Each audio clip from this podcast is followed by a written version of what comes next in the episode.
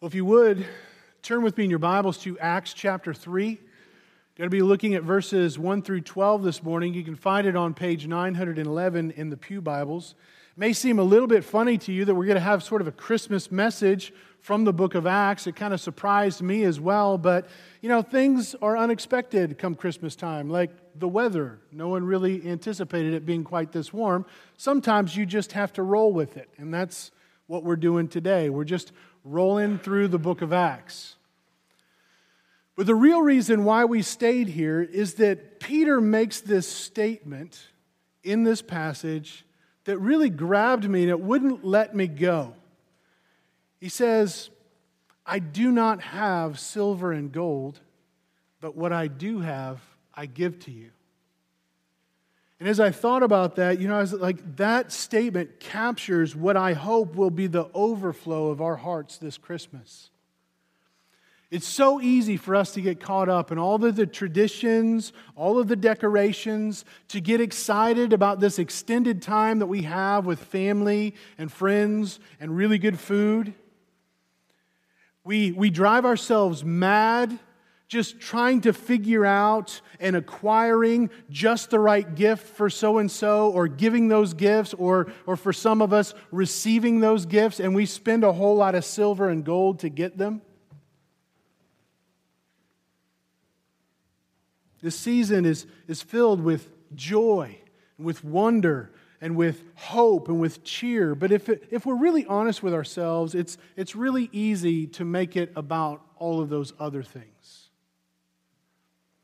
And yet, for some people, Christmas is a time that's filled with pain, sorrow, hopelessness, and want. What difference does the Son of God, being born of a virgin in a stable, make for my situation? And I think that this passage speaks to both. Speaks to those who find themselves in abundance and hope and joy and wonder but it also speaks to those who are struggling to see what difference this makes for their current situation. Feeling broken, poor in spirit, sorrowful, or simply distracted or distant. And so, what I hope that we see this morning from Acts chapter 3, verses 1 through 12, that, that changes and informs our hearts this season, is that the gift of Christ is the gift of new life. The gift of Christ is the gift of new life.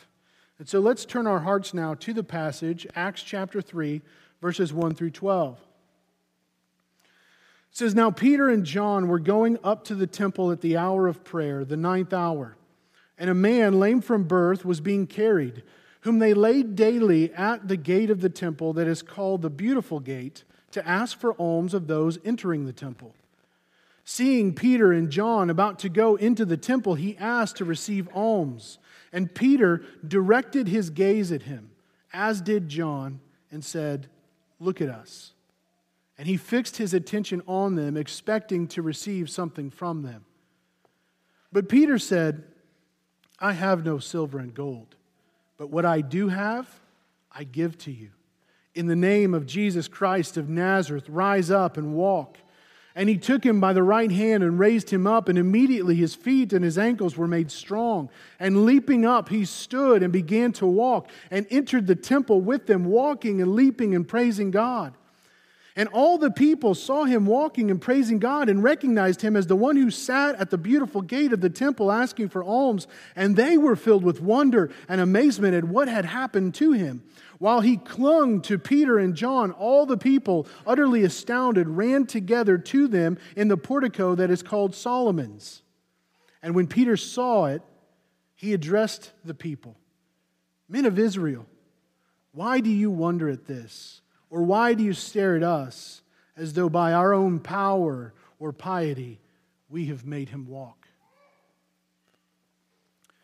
Though this is not a Christmas text, this is an act that portrays salvation in the coming Christ.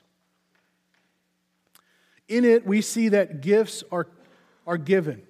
The compassion is extended, it is expressed, and that results in change, in healing, in hope, in joy, in wonder. And all of that is possible because the Son of God took on flesh. He came and lived a perfect life. He died on a cross for sin. He rose from the grave and he ascended into heaven and is in this passage right here, still ministering to us through the power and presence of himself that we see working in this passage. And so, just as in the Gospel of Luke, this miracle is a visual act that points us to a deeper reality. Okay, so don't stop just looking at the miracle. The miracle is the event, but it points us to something more. Jesus can transform and give new life. And so can the deeds of those whom he works through. And so the gift of Christ is the gift of new life. What we're going to see is that this gift is expressed in four different ways. And in each of them, there will be an effect that it has both on the giver and on the receiver that we want to draw our attention to. And so, the first way that we see this gift of new life that we have in Christ is that Christ gives riches to the poor. And we think about Christmas time, we think about riches to the poor. Who, you, who automatically comes to mind, right? Scrooge? Anybody else? Right, you think about that, like, okay, what this means is that Jesus sort of takes those curmudgeons, those misers, those guys that hold on to all their money, and he makes them generous so that they're giving things out. And so if I'm rich, then, then hopefully I'll be like Scrooge. And if I happen to be poor, maybe I'll be like that kid that he throws money to that goes and gets the big fat goose. Or I can be like Tiny Tim who says, God bless us, everyone. But that's not what's going on here, right? I mean, Obviously, this is not just focused on earthly riches, um, because Peter said right there in verse 6, I have no silver and gold. There's no prosperity gospel here. The Apostle Peter's faith did not make him rich, at least not in any earthly sense, but nevertheless, he was very, very rich in Christ. Guys, there's reason why the New Testament describes Christ as riches. So we see the wealth, we see the beauty of it. They describe the riches of God's kindness, the riches of God's glory, the riches of His grace, that the riches of Christ themselves are unsearchable. Peter himself would later say in, in 1 Peter chapter 1 Blessed be the God and Father of our Lord Jesus Christ, who has according to his great mercy, has caused us to be born again to a living hope through the resurrection of Jesus Christ from the dead for this purpose, so that we might have an inheritance that is imperishable, undefiled, and unfading riches. Which are kept in heaven for you, who by God's power are being guarded through faith for a salvation that has been ready to be revealed in the last time. And so not only do we have these riches waiting for us, being guarded by God's power, but then he goes on to say that in this you rejoice, though even now, for a little while, as was necessary, you have been grieved by various trials, so that the tested genuineness of your faith, more precious than gold that perishes, though it is tested by fire, may be found to result in the praise and glory and honor in the revelation of Jesus Christ. And so Peter understood that what we had received in Jesus is far more precious, a far greater worth than any gold or silver that perishes. And that regardless of, of any situation or circumstance, any trial, any suffering, any hardship, any pain that we experience, and, and remember, he's saying this to those who have been persecuted, that it only serves to show us the preciousness of Christ that it only serves to purify our salvation. It only serves to test the genuineness of our faith. And in doing that, we see Christ more clearly for the treasure that he is. And so, Peter and John, in this passage, they're on their way to the temple during this ninth hour of prayer, not because they're trying to earn the riches of God's glorious grace, not because they're trying to drum up their devotion to Christ Instead, they're going up to pray because they have already received the riches of Christ. They, and so they devoted themselves, like we saw last week in chapter 2, verses 42 through 47, to the fellowship, to the breaking of bread, to the teaching, to the prayers. They're doing this not because they think that they owe God or they're trying to earn God's riches by their devotion. They devoted themselves because they have already received riches in Christ. And it changes everything. This is really key for us to consider because at Christmas time, there comes this special emphasis on giving, right? Giving towards those who are in need, to express care and concern and commitment through tangible acts of compassion, to give alms to the poor, like we see happening right here in this passage. You can't walk into the supermarket without that piercing bell ringing in your ears from that guy with the red kettle. Right? You get those year end letters saying, Listen, we really need you to give so that we can keep our doors open to continue doing whatever this is that we're doing. There are commercials that sort of guilt us into giving to this or that non for profit. Or you've got those commercials that basically say, hey, if you really want to show love, if you really want to show compassion, it's expensive gifts like cars and jewelry. Otherwise, you're a bad boyfriend. And so all of this can be forms of almsgiving right? Acts of compassion to physically contribute to the needs of the poor, or in the case of cars and jewelry, to those without who we need to show them that they love, uh, that we love them. But if we come with that mentality, guys, it makes giving perfunctory. It makes it required. It makes it rote. It's expected. It's demanded. Otherwise, what does that say about you? But that's not what motivates Peter or John here. Now, in Peter's day, almsgiving was a form of works based righteousness. It was expected of any and every faithful Jew to give alms as a tangible expression of compassion, of their obedience to the law, and their devotion to God. In the apocryphal book Tobit, it actually says, For almsgiving delivers from death and will keep you from going into the darkness, capital D. Indeed, almsgiving for all those who practice it is an excellent offering in the praise of the Most High. And so it was expected that you give alms. But Peter and John, notice here, they didn't do that. They didn't give any. Now, it could be that they didn't have anything to give, but I don't think that's the case. I think they came with something far, far more valuable than gold or silver. Now, when we think about this man, we see from verse 2 that he was lame from birth. He'd never been able to walk, never been able to leap, never been able to run. And furthermore, his disability would have made him an outcast. And so, he, physically and probably even socially, he was unable to work. He had to be carried, and daily they laid him at the gate of the temple to ask alms of those who are entering. And so this is probably a pretty good gig for him if it's expected that if you're a faithful Jew and you're going to worship God, that you're bringing your alms to give to the poor. I mean, otherwise, what does that say for your devotion? And imagine what a stark contrast this would be. You've got this poor lame beggar laid at the base of this very ornate gate that is called beautiful. More than likely, this gate would have been been covered in, in gold or, or silver or bronze, a very ornate, very, very beautiful gate. And here at the base of it, you have a complete contrast. You've got riches, you've got wealth, you've got glory, you've got prestige, and then you've got poverty, you've got brokenness. Verse 3, we see that seeing Peter and John about to go into the temple, he's asking for alms. So he goes into his routine spiel there. He's hoping for money, he's hoping for anything he can get to just to get by. He's not looking for Jesus, he's not expecting to be healed, he's only looking for material provision. And you can tell that he's asking without making eye contact either making sort of that drone repetitive call, alms, alms for the poor, or perhaps he's ashamed just to look them in the eye. And even when Peter directed his gaze at him, and he said to him, Look at us.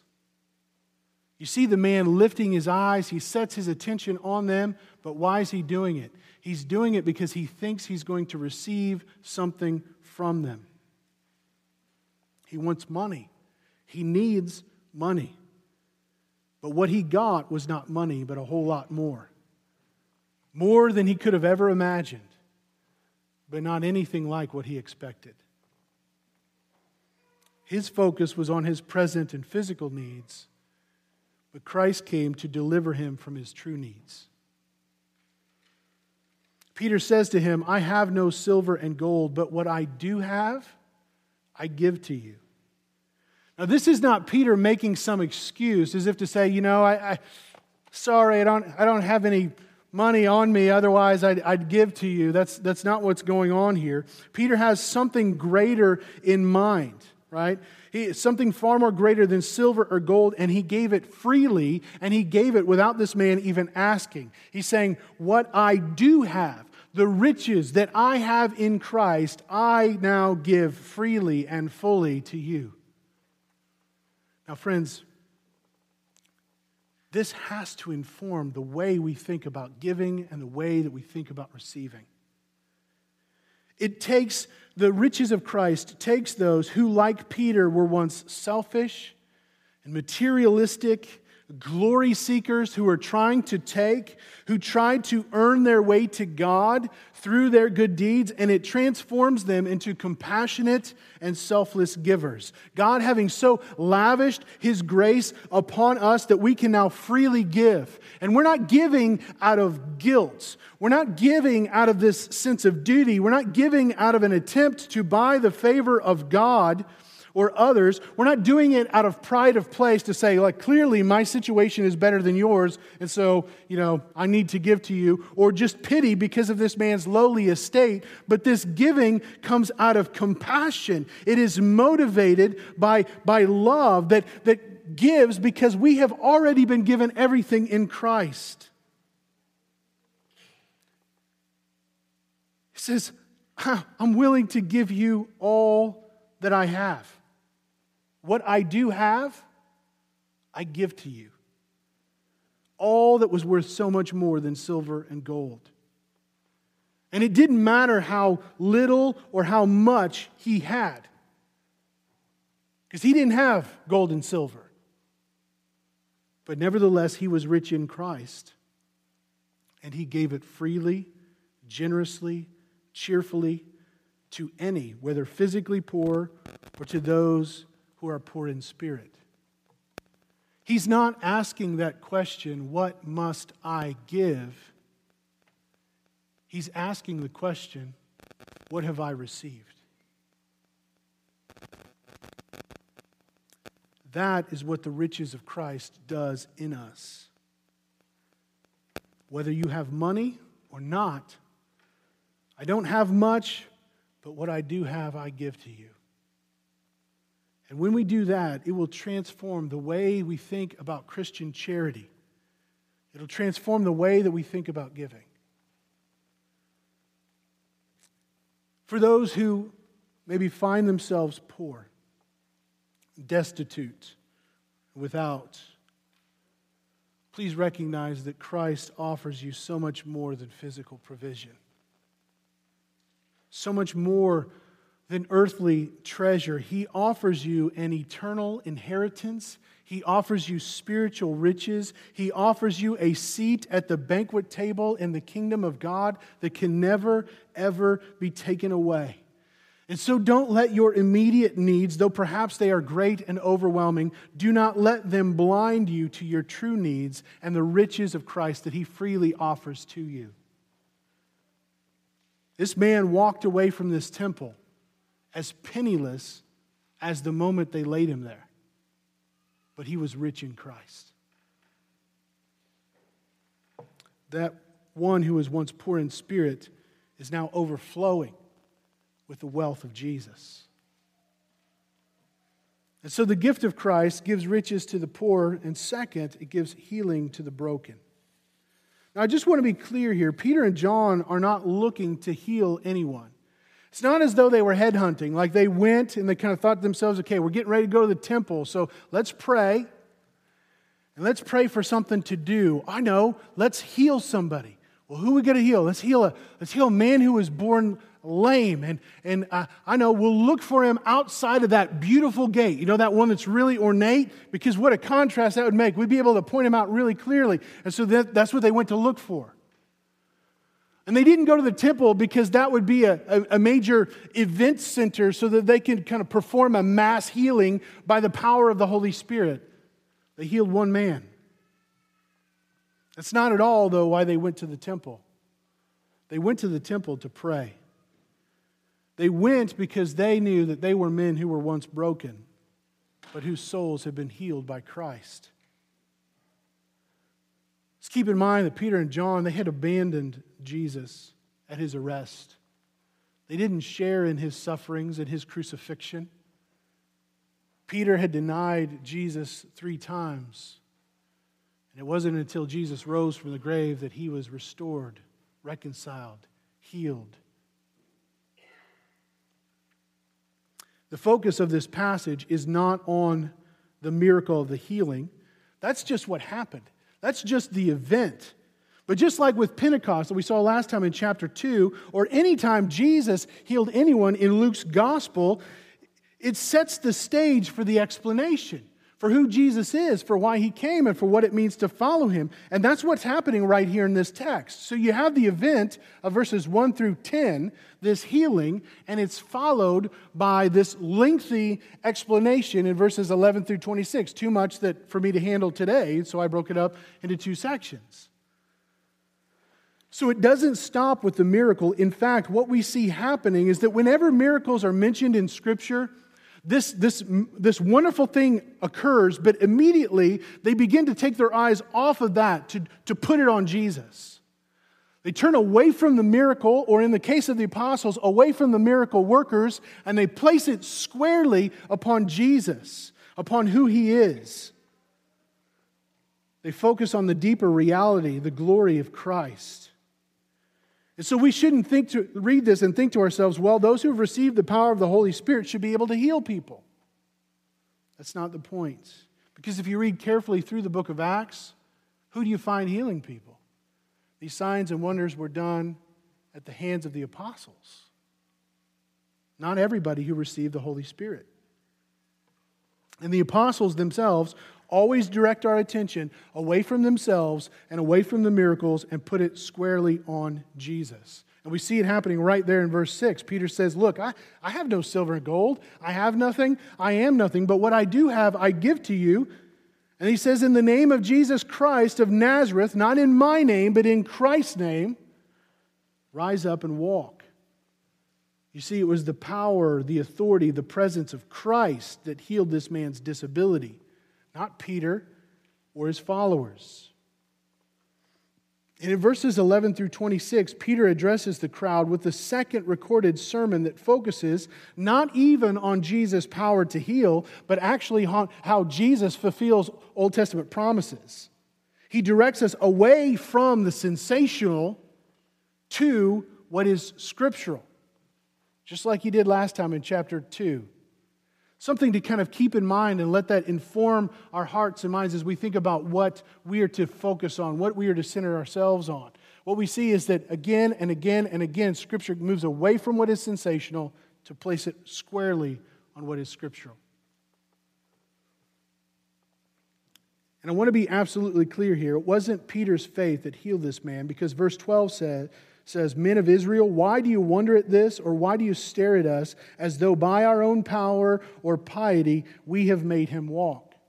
He said, Look, we, we didn't do this. We, we weren't planning to do this. We, we didn't come here looking to do this. Christ did this so that we can tell you who he truly is. And neither was it the result of this man's faith. Right? He, wasn't the, he wasn't there looking for Christ's apostles to come and heal him. He was, wasn't begging in the name of Jesus to be healed. He was simply there asking for alms so that he could survive his current situation, his current condition. That's all that he wanted to do, is just receive some alms. And this man was born lame, right? Never been able to walk. He, no strength in his feet or his ankles. Right? This wasn't some psychosomatic pain. This wasn't the result of stress or anxiety or emotional turmoil that, that messed with this guy's GI tract or gave him back pain. This was something far, far greater. He was never able to walk. A man lame from birth had to be carried everywhere. everywhere. He'd never been able to jump, never been able to move on his own freely. But when Peter said, In the name of Jesus Christ of Nazareth, rise up and walk, Peter took him by the right hand and raised him up, and immediately his feet and his ankles were made strong. And this is Dr. Luke using technical jargon in the Greek to give him a clear bill of health. And leaping up, he stood and began to walk and entered the temple with them. Right? Never in his wildest dreams did he imagine that on this day, the resurrected and ascended Lord Jesus Christ would heal his brokenness, that he would make his feet and his ankles of this man who was lame from birth strong, perfectly able to walk, to leap, to run. But, friends, we need to understand that the point of the miracles that we see in Scripture is not simply that Jesus makes our physical lives better. That Jesus will heal us of all of our physical infirmities in this life if we just have enough faith. Or that, that yeah, these miracles are a foreshadowing of the day to come when Christ will restore, when he will renew, when he will perfect all that has gone wrong in the world. This is an indication of that fact. The healing of this man born lame is a foreshadowing of what we're going to look like look at next week in verses 19 through 21 where it says repent therefore and turn again that your sins may be blotted out that times of refreshing may come from the presence of the Lord and that he may send the Christ appointed for you Jesus whom heaven must receive get this until the time for restoring all the things about which God spoke by the mouth of his holy prophets long ago. A time of restoring all things. And what we see happening here with this man is just a glimpse that God's promises hold true, that he will truly, perfectly restore all things, that he will make all things new. And you know what's more amazing than the fact that this man was given the ability to walk is the fact that this miracle serves as evidence that this man has been given new life. That Christ has healed his true brokenness. The times of refreshing have now come to him from the very presence of the Lord. And here's the effect that this healing we've received in Christ. That those who have truly repented of their sin, it says that their sins have been blotted out. And times of refreshing have now come upon us until the time for restoring all things is at hand. And because he has now healed us of our brokenness, we can now enter into the brokenness of others to offer compassion, to offer refreshment, to offer restoration to God. And Christmas is an important time to consider this because in, with Christmas, we always come face to face with brokenness. You're going to travel home. You're going to meet with your family. You'll face brokenness. You gather together with your friends. Some bad thing inevitably happens in their life. You're confronted with brokenness. You go to the store on such and such a day to buy that last minute gift. You pass by someone who is broken. It's an opportunity for us not to pass by. We have received healing so that we can minister to the broken. Just like Peter and John. Friends, let's direct our gaze straight at it and say, listen, I don't have any silver or gold, but what I do have, I give to you. And may God use that to help heal brokenness that you come into contact with this season. Friends, if you happen to be here and you find yourself feeling broken, and this season itself seems to make the pain all the more unbearable, entrust your soul to Christ. Receive strength and healing that goes beyond what is physical. Just like with this man who wasn't looking for healing, Christ is able to do far more abundantly than all that we could ever ask or think of, even if He never takes the infirmity away. And we know that He will because he has already done all that is necessary through his death and resurrection to restore, to heal of our true brokenness, so that we might live with him forever in perfect glory. And so the gift of Christ it gives riches to the poor, gives healing to the broken, and third, joy to the sorrowful. Friends, it was joy that led Peter and John to this man. Christ had carried their sorrows, according to Isaiah 53, on his shoulders upon the cross. His resurrection from the dead is what caused them to be born again to a living hope, rejoicing their hearts. Their joy, in their joy, they were going to the temple during that ninth hour for prayer and worship. Right? Just as, as Caleb had pointed out a little while ago, he stole my thunder a bit, right?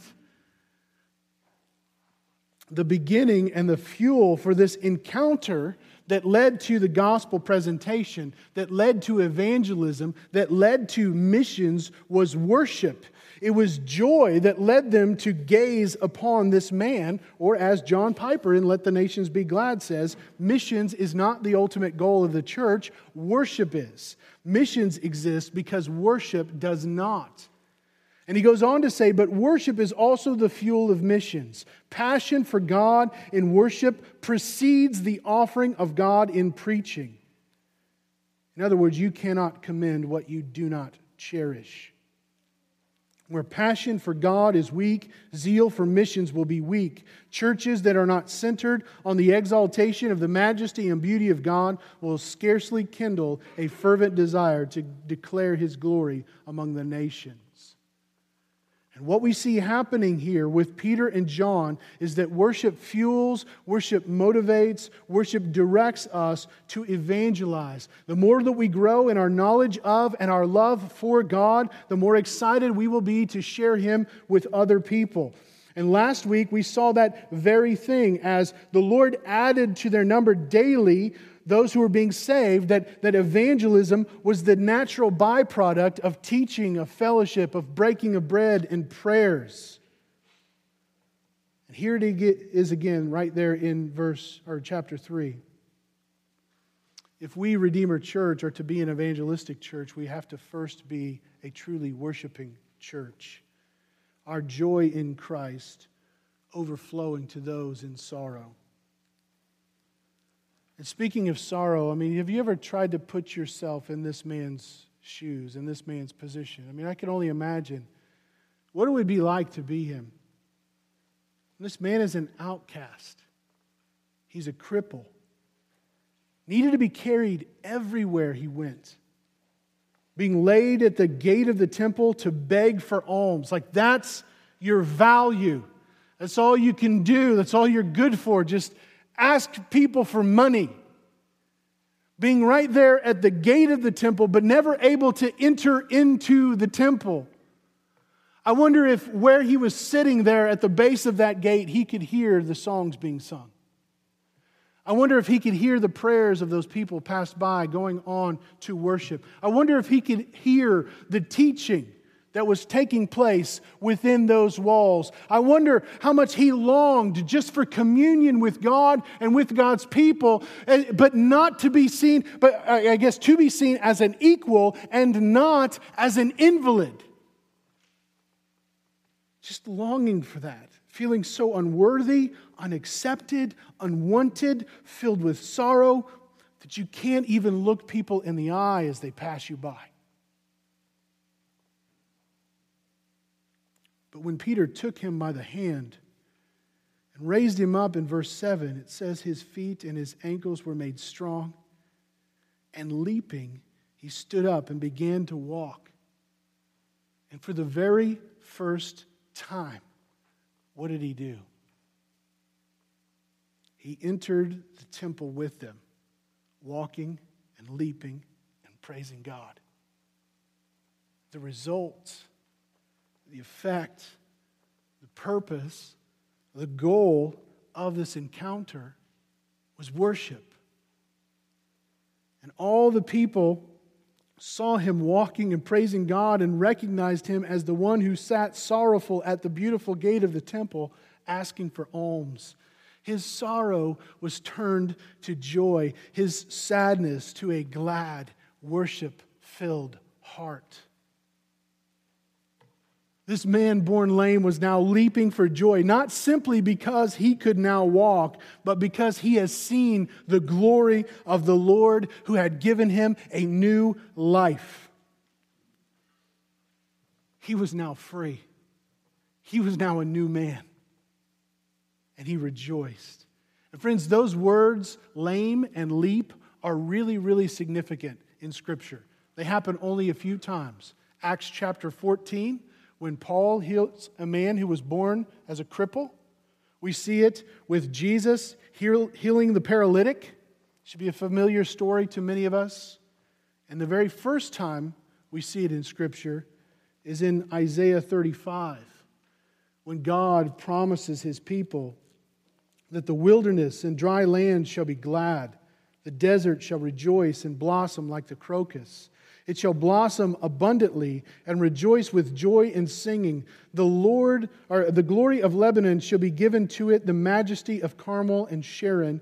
They shall see the glory of the Lord, the majesty of our God. Strengthen weak hands and make firm feeble knees. Say to those who have an anxious heart, Be strong and fear not. Behold, your God will come with vengeance, with the recompense of God. He will come and save you. Then, then the eyes of the blind shall, shall be opened, and the ears of the deaf unstopped. Then lame shall leap like a deer, and the tongue of the mute sing for joy. And the ransomed of the Lord shall return and come to Zion with singing. Everlasting joy shall be upon their heads. They shall obtain gladness and joy and sorrow and sighing shall flee away. Friends, what a great and precious promise here. And we see it being fulfilled right before our eyes in Acts chapter 3. Jesus caused this lame man to leap for joy. And the effect of for, for both the giver and the receiver is the same. It is worship. Sorrow and sighing shall flee away when gladness and everlasting joy of Christ is upon our heads and in our hearts. The ransomed of the Lord shall return and shall come to Zion singing, Joy to the world! The Lord is come. Let earth receive her King. We speak of the joy of Christ to those in sorrow for his glory, for their good, and for our joy in Him. And as we do so, it brings us more joy. And when those who are sorrowful, seeing the glory of the Lord, they recognize, they affirm, and are strengthened. They are made firm. They fear not. And though our pain and our infirmities may never pass away in this life, we know that we are the ransomed of the Lord, and it causes our hearts to sing. Friends, that is the joy of the newborn king. And so the gift of Christ brings riches to the poor, healing to the broken, joy to the sorrowful, and fourth, wonder to the indifferent. Verses 9 through 12, we see that the crowd was filled with wonder and amazement at what had just happened. They're utterly astounded. They ran to Solomon's portico just to be near uh, Peter and John. They're staring at them like they are gods. But the question is would this momentary wonder be transformed into true and lasting wonder? Let's keep in mind that Peter and John had followed Jesus for three years. They'd heard Jesus teach countless times. They saw miracle after miracle after miracle. I mean, Jesus had calmed storms. Jesus had, had caused the sick to be healed. He forgave sins. He cast out demons. He raised the dead. Peter and John were on the Mount of Transfiguration. They actually saw the radiance of his glory. And what did they do? They still fought over who is the greatest. They still abandoned him. Peter still denied him. Everyone doubted and questioned and despaired at his death. And it wasn't until Christ's resurrection and his ascension that their amazement that they had experienced over and over again for three years truly turned to wonder. They began to marvel at who he is and what he has done. But even then, they had to still remind one another, encourage one another, rekindle one another through teaching and fellowship and breaking of bread and prayer. It was the true wonder that led them that hour to the temple to pray. But the crowd, on the other hand, is almost non existent through the first eight verses busy doing whatever they're doing. It's almost as if no one is there in the picture except for Peter, John, and this man who was lame from birth until this man stood up. And then suddenly, there in verse 9, it says, All the people saw him walking and praising God and recognized him as the one who sat at the beautiful gate of the temple asking for alms. And they were filled with wonder and amazement at what had just happened. And while they, he clung to Peter and John, all the people ran together to them in the portico that called Solomon's, astounded. So they went from immediately being indifferent to amazed, right? They, they went from sort of being callous towards this man, maybe walking by and throwing some change in his can, to suddenly wondering, recognizing him for the first time who this man truly was. They went from being just apathetic and completely indifferent towards the apostles to now suddenly ready to worship them. All of this happened suddenly they went and became, as a mob, running to the portico in amazement, from being totally distracted to utterly astounded. They looked up from their shopping lists. They looked up from their travel plans, from their meal preparation, from their work schedules, from getting their homes all in order, and just so to behold the work of Christ. And they ran to see what had just happened. But, friends, would they, be, would, would they stop at being entertained by the flash in the pan? Would they attribute it to man? I mean, that's what they were beginning to do, staring at them almost as if they were gods. You see, they needed to be shaken awake from their indifference, from their apathy, from their distraction, but not to shock and awe. They needed to behold Christ to wonder and marvel at his glory. And so Peter addressed them in verse 12 Men of Israel, why do you wonder at this, or why do you stare at us as though by our own power or piety we have made him walk? And then beginning there in verse 13, he gives them a real reason to wonder. He says, Listen, Jesus is the suffering servant that we read about in Isaiah. Jesus is the holy and righteous one. Jesus is the author of life. Jesus is the foretold Christ. Jesus is the anointed king. Jesus is the prophet that Moses had promised. Jesus is the true offspring of Abraham, and you killed him, but he rose from the dead. And here we see that all was coming upon every soul, just like in chapter 2, verse 43.